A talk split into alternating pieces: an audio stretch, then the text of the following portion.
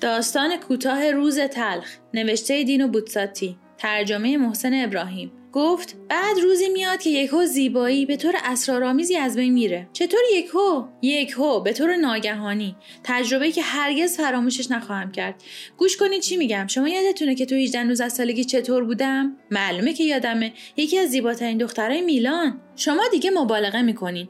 ولی در سن نوجوانی بی ادعا می‌تونم بگم که اصلا بدک نبودن وقتی واقعا متوجه شدم که کم و بیش 15 سالم بود. تو خیابون همه مردها بنا می‌کردن به نگاه کردنم و همینطور هم زنها. می‌دونین؟ زنها با حالتی از خطر و ترس. خیلی قشنگ بود. حس فوق ای بود. آدم خیلی احساس سبکی می‌کنه. هر بار بیرون رفتن از خونه مثل رفتن به یک تفریح و به یک جشن بود. اما طبیعتا بعدش آدم عادت می‌کنه و همه اون نگاه ها اون تحسین ها به نظر منطقی ترین چیزای دنیا میان. اما روزایی هم بودن که منو خیلی کسل می‌کردن. می‌دونین همینطور طی سالها حتی بعد از ازدواج حتی بعد از داشتن سه تا بچه همه مردها تو خیابون نگاه می‌کردن و برمیگشتن و کلماتی رو می‌گفتن که شما به راحتی تصور می‌کنین و زنها هم همینطور. زنها حتی با اون حالت ترس که انگار یک اجدها رو دیدن خیلی هیجان آور بودن. تا اینکه یه روز صبح به جون شما قسم که دروغ نیست به جون بچه هم قسم 18 ژوئن بود. تا زندم یادمه. من یه روز صبح بیرون رفتم تا خرید کنم و دیگه هیچ کس نگام نکرد. دیگه هیچ کس می‌فهمین؟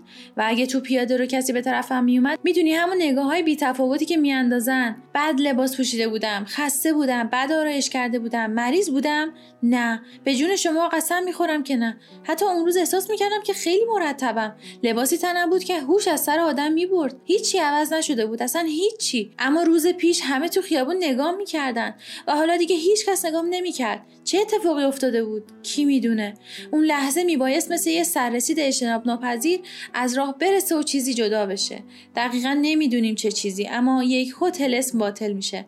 از طرف دیگه حداقل سه تا از دوستان بهم گفتن که عین همین اتفاق خیلی ناگهانی براشون افتاده و از امروز به فردا دیگه هیچ کس نگاهشون نکرده. اما می‌دونین می‌دونین که اون روز گریم گرفته بود و فقط اون وقت وقت و اقبال سالهای سال زیبا بودن رو که توجهی بهش نمی‌کردم درک کردم. من فکر می‌کردم که حقم و طبیعیه. حتی بعضی وقتا کلافه هم می‌شدم. اما دیگه همه چی تموم شده بود.